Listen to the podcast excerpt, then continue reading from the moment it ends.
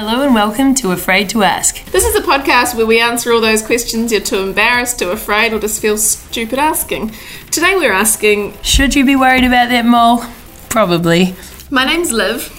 And I'm Carmel. Today we're speaking to adjunct professor Sharad Paul. He's a skin cancer expert. About why we need to worry more about sunscreen and what the heck is the difference between the chemically ones and the zinc based ones. Like, what is UVA? What's UVB? What is broad spectrum? Can I not just use SPF 100 on my face for the rest of time? It's so confusing. And, like, do I have to wear it every day? Later in the episode, we'll hear from our man Stan on the street, who's going to ask AUT students if they get their moles checked. Which is really important because we have got the highest melanoma rates in the world.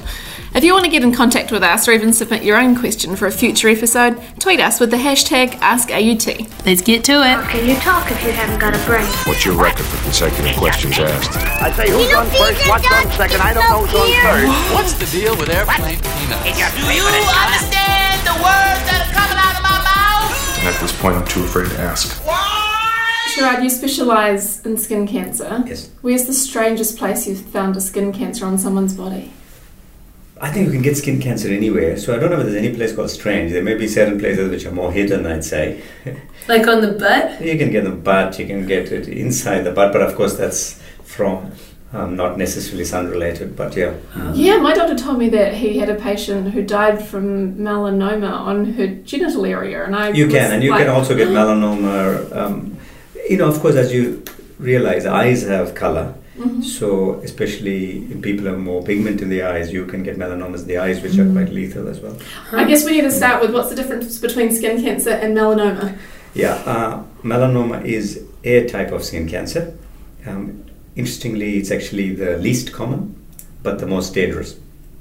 So, for example, like if you thought about skin cancer as a whole, um, the most common are the basal cell skin cancers. And these are ones which are largely genetic, so largely a Celtic gene for basal cell cancers. So, unfortunately, in Australia and New Zealand, we have a lot of Celtic people living here who meant to live in England, Scotland, Ireland, the one designed to live in the southern hemisphere. So when all cancers are about environment and genetics, just like if you think smoking is about your environment, putting smoke in and genes, because some guys can smoke and nothing happens to them, whereas someone dies with. Same sort of thing is a lot of people can expose themselves to the sun and have no problem, like me, or if you've got very light skin, you can expose you to the sun and your gene gets triggered. And if you carry the gene for basal cell cancer, you're more likely to get them. So as you mentioned me earlier, you know, some it was in the news that Hugh Jackman, the actor, had a basal cell cancer. So things like that are very common also in New Zealand. So about nearly 80, 70% at least of skin cancers in Australia and New Zealand would be basal cell skin cancers. And are they predominantly on the bits that are exposed to the sun? yeah, sun? to a large degree, head and neck and arms and legs are exposed to the sun. You can get them in other places, but you're not very rare to get. You won't get them in the genitals and things like that. And how dangerous are they? Um, they're dangerous only in areas where they, they don't. The reason why they're not as dangerous is because, or they don't get as much media, is because they don't uh, metastasize, which means spread to other organs, except by direct spread. So if you had a basal cell cancer in your nose or eye, then because if you actually think about it, behind your nose, behind your eyes, there's nothing but your brain. So they can get onto the nerves and spread to the brain. So rarely we get basal cell cancers which have what we call perineural invasion. They get onto the nerves and they can metastasize. But that means you have to have neglected it for like typically five to ten years or something. It's not going to be a quick thing. Then you have another type of skin cancer which is called squamous cell cancers. And these are more related to prolonged sun exposure. So they're different from basal cell cancers, which are also often just episodic sun exposure, like you go to the beach and come back. Mm-hmm. Whereas the farmers or the typical sports people, people in the sun a lot, they're more likely to get squamous cancers. And these are the crusty sort of, normally you see them with crustiness on the scalp and bald men or people. So these are people who've been in the sun a lot. But these things can metastasize. About 5% of people can die of these squamous cancers, but only 5%. Right, and these are the second most common, so that makes up about 20 to 25. So if you said basal cell cancer is 70 to 75. So melanomas generally only make up about 3 to 5% of skin cancer. So they're the least common, but the only difference with melanomas are, like I said earlier, melanin is an antioxidant. So because it's an antioxidant, that means you had such severe damage that the antioxidant is stimulated and to try and save you, but then it goes out of control. So it's like fighting fire with fire. If the fire goes out of control, it spreads all over. So melanin, being an antioxidant, is typically stimulated, and or when you get melanomas, the higher risks are people who've sunbedded or because of people who've sunbathed or Well, our mums always talk about, I don't know about Carmel's, but mine rubbing baby oil on their Yeah, bodies when they were absolutely. at So school. effectively, you're just cooking your skin. Yeah. So fundamentally, um, sun exposure is slightly different from sunburn. So we know that if you had had a blistering sunburn, directly more than doubles your risk of melanoma. Or if you used a sunbed, it 18 percent increase in melanoma risk. Whereas if you were If just you've used it once or yeah, I mean, regularly. even if I think the evidence has looked at both, but if you've used sunbeds enough to try and get a tan, I think it does increase your risk significantly, and that's why there's been the media about banning them for people under 18 because they're saying like know your risks once you're an adult. Before that, you must. I guess I'm naive and I think that New Zealanders think that people don't start getting skin cancers until they're in their 40s and 50s. But how young a patient have you had that's had some form of skin cancer? I must say, interestingly, you you often get the extremes, which is very rare, but but typically, most skin cancers are in adults. What's Right. an adult over so, 18? So what I mean is, so typically the melanoma particularly has two peaks. So what we call bimodal distribution from population. What it means is there's one peak of age which is in your 20s and 30s, mm-hmm. and then the second peak is your 70s and 80s. oh, So even though you can get melanoma at any age, and I see plenty in the 50s and 60s, what I'm saying is that the reason you s- it gets more media is because you see it in young people as well. Mm. But so generally 20s and 30s, so which means under 40s is one peak, and then you get another peak in older people. But basal cell cancers are more like genetic, like I said. So largely, when you get them, you keep getting them. Like but, Jackman. but often you may get them very early. So if you keep coming to check regularly, so patients of mine who have basal cell cancers all the time. I mean, there also be people who don't have the gene and who get just one basal cell cancer, and you cut it out, and that's the end. They've never seen another one in their life. But there's some people who get multiple ones, and they keep having to go back. And squamous, like I said, is because of prolonged exposure. So that takes some time to build up. So you're very unlikely to get a squamous cancer in a young person. But that's, you're right, you're more likely to see it after 40 because you've been a farmer for many years, but then you start getting them later. But occasionally, because the genetic aspect to it, from my practice, so of course I've seen melanomas in teenagers, but it is not common. But likewise, I've seen basal cell cancers in teenagers, even though that's not common, but that's because, like I said, there's a genetic aspect to it that there may not be a sun part to it. I live in Pukekohe here, which um, for I guess people. Yes. outside of Auckland, it's the big produce growing area Yeah. of the country with potatoes, onions, it. and um, we've got quite a few skin cancer doctors down there purely because they say it's because everyone works outside, so we've got a higher incidence of Yes. skin cancer. Are there any other types of industries where you see people? I guess farming would be a big one. Yes, but like I said, farming necessarily doesn't translate to higher melanoma risk. Um, but because melanoma and indeed to some degree basal cell cancer we know is episodic. So if you're more likely to go surfing once a week and then don't do and burn yourself on the weekend, you're more likely to get it than if you were going out in the sun every day. But you're right, farmers are more likely to get squamous cancers. And they can also get melanomas. I mean, anybody in the sun who gets a burn can get a melanoma. But typically, though, many of the farmers, even in the old days, you know, there were Swanndris and things, and they were generally they were covered up. It was more the surface. That's it's more the genes. It's not very fair skin, but it's more the the fairer skin you have, and the more outdoor your occupation. Obviously, you have a higher risk. But on the other hand, it's more likely that uh, surfy or somebody who's going out on a weekend or haven't been out in the sun much, who's going to get a burn and come back because he's more likely to expose a lot of the body. So, so one bad burn is much worse Is than absolutely. a summer of getting a gradual That's tan. especially where you blister and peel and stuff like so women that's one of the reasons those who sunbathe or those who sunbathe Mm. uh, because if you just get the sun exposure that's different from where you're dressed very skimpily and lying on the beach to actually burn yourself and you forget and, and you burn yourself. So if you get even one burn it automatically almost doubles your melanoma risk. So a blistering sunburn in childhood has big implications doubles your melanoma risk when you're an adult Wow. because your DNA gets damaged And I'd say most New Zealand that's why. white That's kids why. would And, have and that's why. burnt. That's why. In some ways, we don't do a good job in New Zealand of prevention, I think that goes for anything. We're just poorly organized people. And what I mean is just comparing Australia and New Zealand, for example. Um, Australia and New Zealand have very similar populations, and in fact, you would argue that Australia have more sunshine hours. So, actually, when I go to Queensland, people there spend more time in the sun than we do simply because they can swim all year round, and here, unless you're a die-hard surfer, you need a wetsuit in winter, right? But in Australia, the schools in Queensland, they have to have compulsory these long shirts.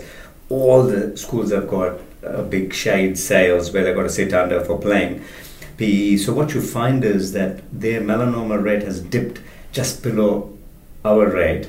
So what you find is, but if you look at the graph, they were going just like us, but they've plateaued and started dipping, and ours has continued to rise. So we're just tiny bit above them.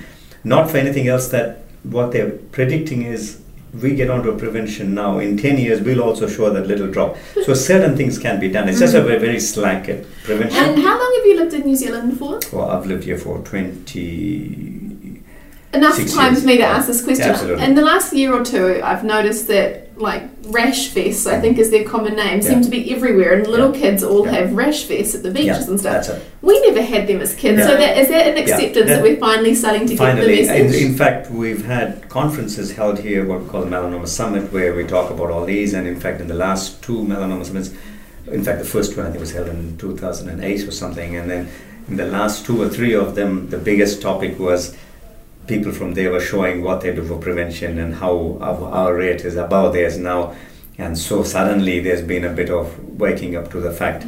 So it's exactly directly Mm. as a result of that. I guess you're not bothered because for the next at least 15 years that you work, there'll still be enough skin cancers to keep you in I- work. Oh yeah, I, I, It's a morbid but, but, but I. I actually say to people like it's funny, you know, medicine as any industry is competitive, and actually I teach about 800 doctors a year, so actually teach this knowledge quite willingly. And one thing I say to people is, even if I rolled up my sleeves and did every skin cancer I could get my hands on, there's still work for others, because like I said, melanoma only makes up three to five percent of skin cancers, and the others, because the wrong population is effectively in the wrong place, you're not going to clear. I mean, you can minimize and get lower, but there's a genetic component to it.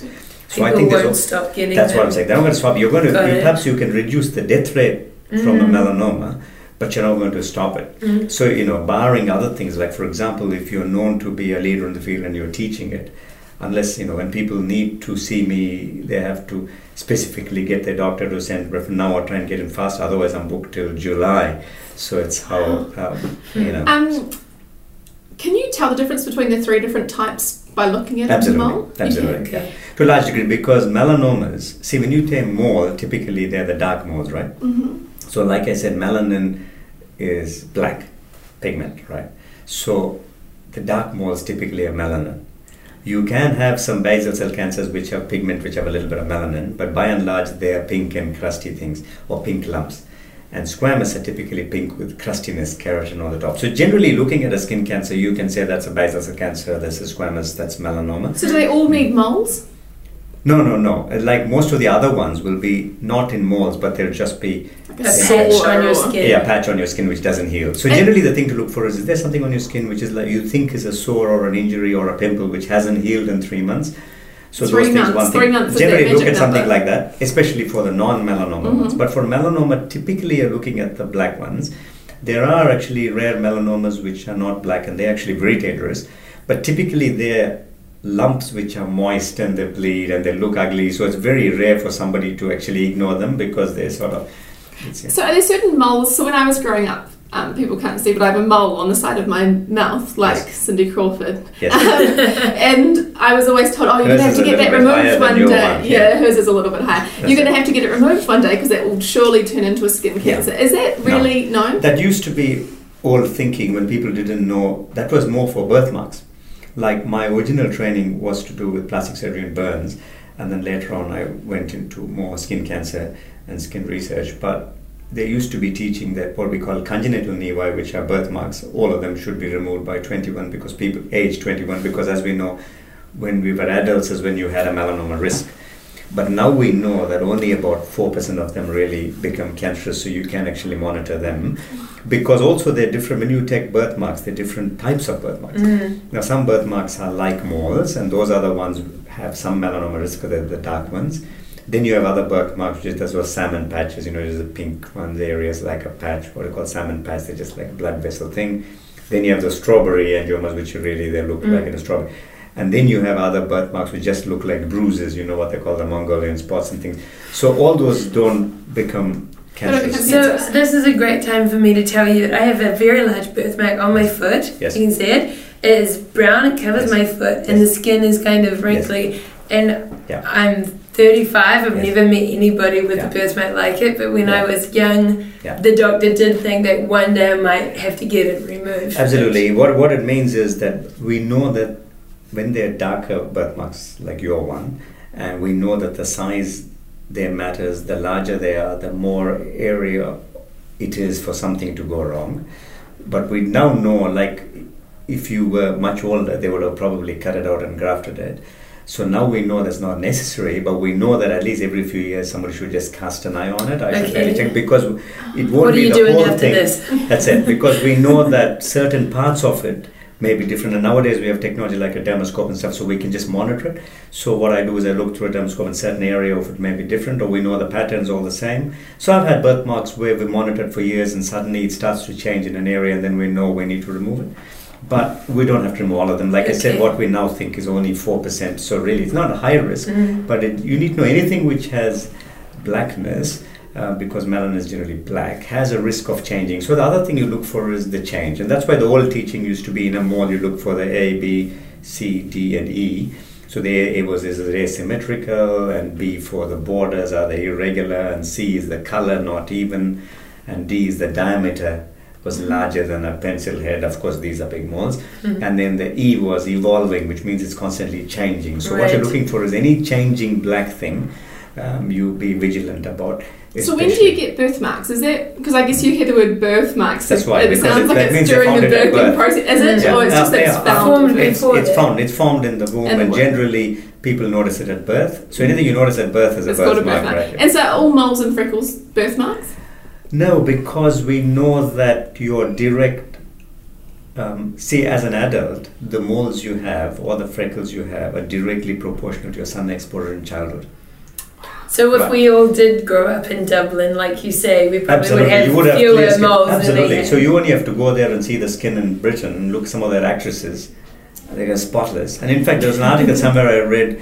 I remember reading an interview with I think it was Nicole Kidman, whose dad was a pediatrician, and she said because she was a redhead and in Australia, he was so paranoid about skin cancer that she never went out in the sun at all. And she said that's why she has no freckles and she's Wow. like porcelain.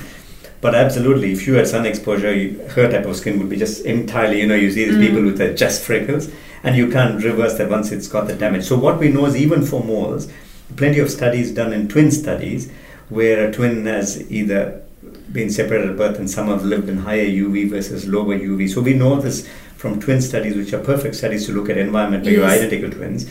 That the more sun exposure a twin has in childhood is directly proportional to the number of moles you have later on.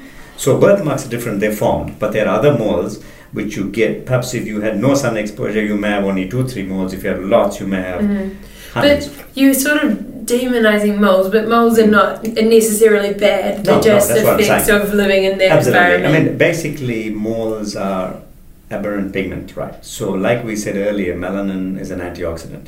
So, the more sun you have, the more damage you're getting. So, the more, especially intense sun, Mm-hmm. so the more sunburn you have, the more damage you're getting. So, you're producing more pigment to try and fix it, and then it's only natural that they sometimes clump Clump together. together. Hey guys, it's Dan. I'm on the streets and today I'm asking people about their moles. Have you ever had any moles checked or do you think it's, it's important to? Yeah, so last week I had mine done. I go once a year. Yeah, Sweet. yeah, and I think it's important, especially, yeah, because our sun, you know, we're right under the ozone layer. Yeah, hole, I mean. And how often do you use sunblock? Um, pretty much every day. Yeah, and, and it's all in my um, makeup and some of my moisturizers too.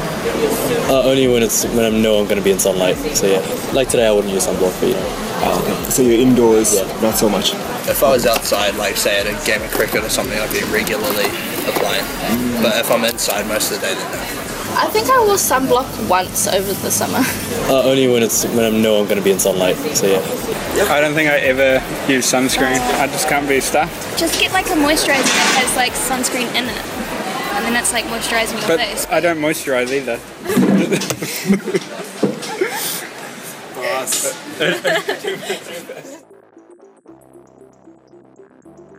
There are also genetic aspects to having what we call multiple moles. Like some people in the family, everyone's got like over 50 moles, a condition what we call dysplastic Nevus syndrome. It has a higher risk of cancer, obviously, because they have over 100 moles in the body and 50 of them look dodgy.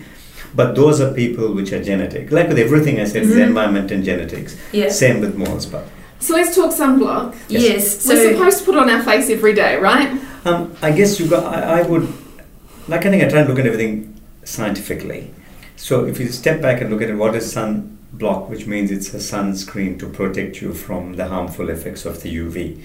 So in my view, you need to put on every day, provided you're going to see any sun. Like if you turned up here in the morning at six o'clock, you're inside all day and you're only going home when it's dark. Then I don't see the point in putting it on. But you see, because what is it? You're going to be here But I, no sun next week. but I would get up and I would walk 15 minutes So if to you're work, going to walk in the sun, go out at lunchtime. and, and, and here's where the key comes: is knowing your skin type and knowing what SPF is.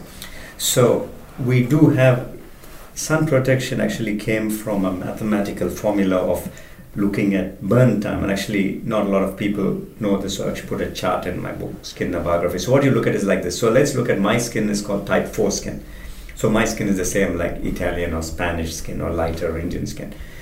So in my skin type, my burn time is 300 minutes divided by the UV index of the day. So that's why in weather reports they give you the UV index. So so so let's just say today is a bit cloudy. Say in summertime in peak summer New Zealand would go at about 10, sometimes even 12, sometimes 8 to 9. So today I think the UV index let's say let's say for argument's sake today is 10. So then I know that my burn time is 300 divided by 10, which is 30, right? So if I'm going to be in the sun for less than half an hour, in theory, then I don't need sun protection because my skin will darken enough to protect me. But if you take somebody with type 1 skin, which is the gingers, the redheads, their calculation is 67 minutes divided by the UV index of the Right, day. so in six so if I, minutes if they're there was gonna get six burnt. point seven minutes, they're going to get burned. So then, if they don't wear, so it really depends. So Mhm. if type two skin is what we call blonde and blue eyes, so in skin like that, it's hundred divided by the UV index. So as a skin researcher, I know the calculations. So I try and tailor it to individual advice. So Mhm. it then depends on your lifestyle.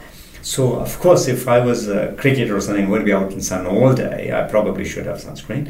But for me, like you, a 15 minute sun exposure before I get into work is probably bit healthy for me to get some sun, and I'm not out in peak UV because I'm operating all day. I'm not Mm. busy, so I I don't So- wear any sunscreen. You know, most of our sunscreens, the ones that aren't zinc, Mm. they have chemicals Yeah. in them. So, is there a risk of, you know, other kinds of cancer because of the toxins Um, in or whatever? Absolutely, I think I think um, yes and no, not necessarily even cancer, but other endocrine and hormonal sort of effects. So, so fundamentally, I think if we step back and looked at what are sunscreens, then like we said earlier, it's a f- it's something which is trying to block the sun damage from occurring. So there are two types. One is a filter, which is effectively like you putting something on top of your skin to prevent so much sun from reaching it. Just like when you're in the car, you're, there's a bit of filtering from your um, uh, mirrors, I mean, sorry, windows, right? So just like that, when you put, so zinc and titanium are the two well-known filters. So most sunscreen, if you see the ingredients and it says either zinc or titanium or both, that means it's got a filter. Now, of course, zinc is more natural because zinc is also in the body in various things, but titanium is more synthetic in the sense that while zinc is also synthetic, titanium is more unnatural because not normal for our cells to handle titanium. But having said that, in its natural form, zinc is very whitening. So some companies would try to make it into really tiny nanoparticles which Mm. cannot be visible.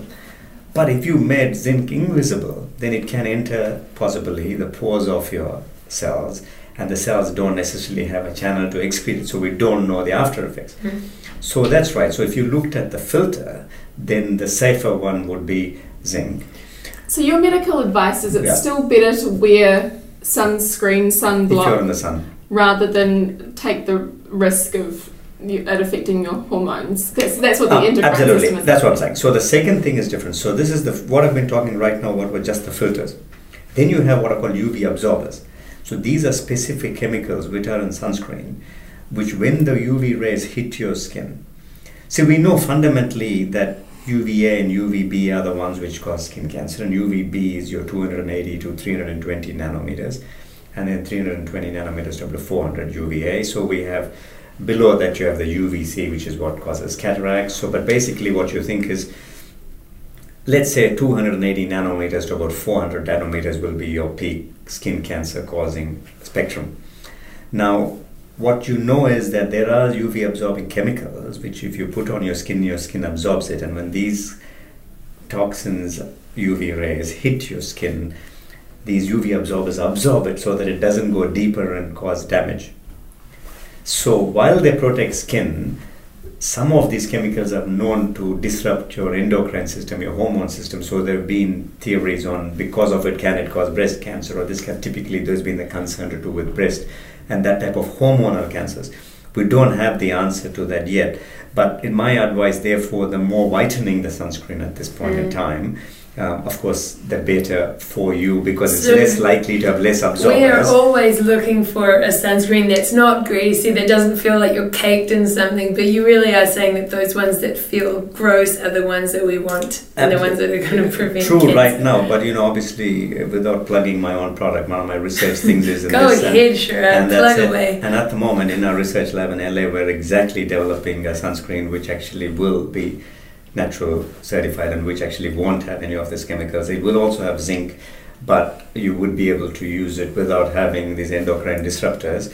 And but it's taken quite a bit of formulation and technical thing. It's not that easy to formulate because, Yes. as you can tell, if you don't have these, then it doesn't spread like a moisturizer, and that's mm. the feel we're trying to get. Can you tell me then? I go to the supermarket and Yes. typically I try and find the highest SPF for the cheapest price. Yes. What should I actually be looking for? UVA, UVB, what kind of numbers? Again, this brings you back to what we were talking about about a burn time, and it also brings you to another question: is what is a broad spectrum sunscreen? So typically, if you have enough zinc, uh, you generally have. Um, and, and some are UV absorbers. Most of them will be, say, they're broad spectrum. That means they absorb both UVA and UVB. Mhm. Now, if you just had the chemicals and you didn't have a filter, it's very difficult for them to be broad spectrum. They may absorb UVB but not UVA.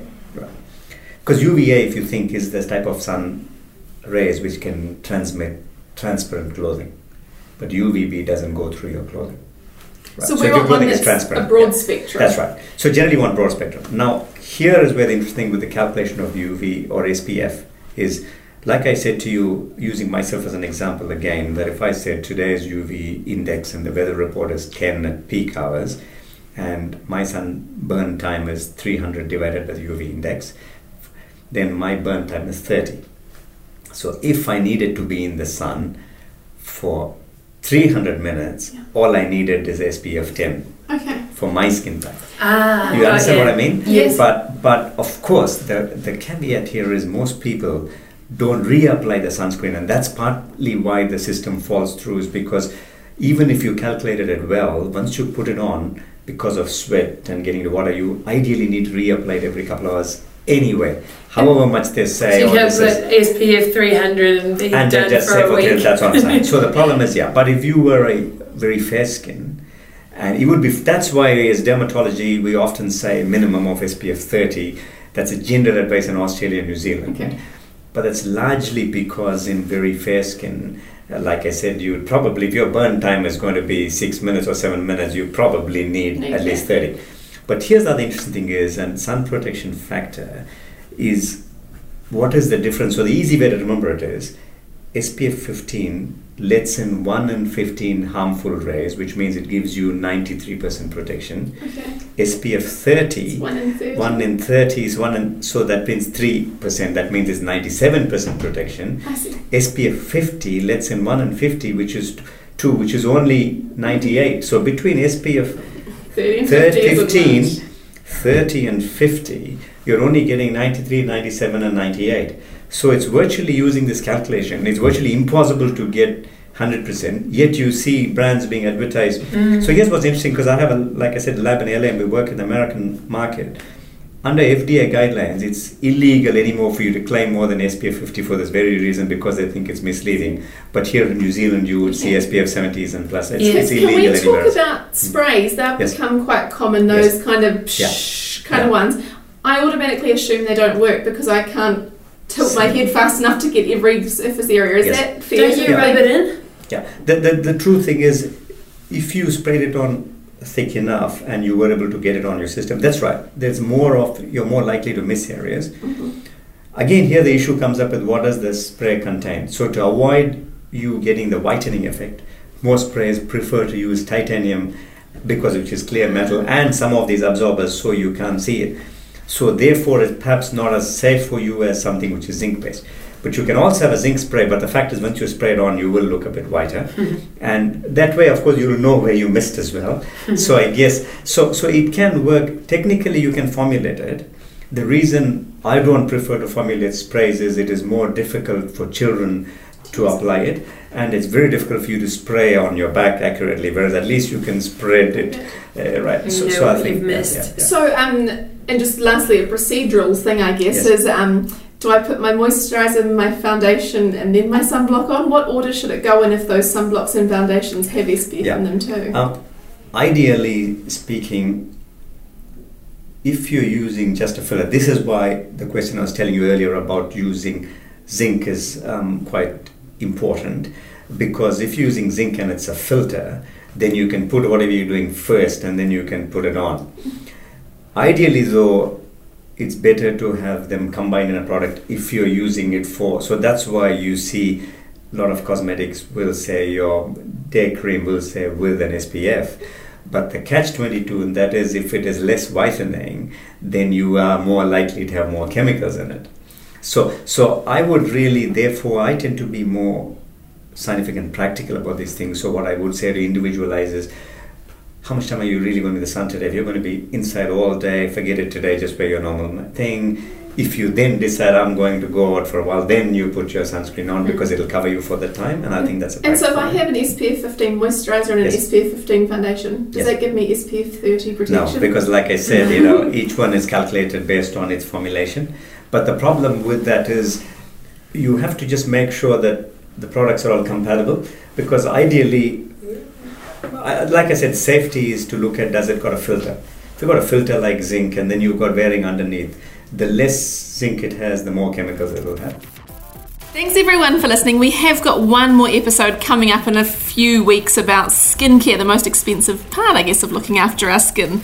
Like, does it matter if I put hand cream on my face? And do facials even do anything? If you found this episode interesting, please subscribe to our podcast on iTunes and even rate and review us if you feel that way inclined. You can reach us on Twitter, hashtag AskAUT, and tell us your questions. AUT is also on Facebook, Snapchat, and Instagram. Tell your friends about this podcast. You know how to whistle, don't you, Steve? The human head weighs eight pounds. What does Marcellus Wallace look like? What's the deal with What's the matter with me, baby? What's the matter with you?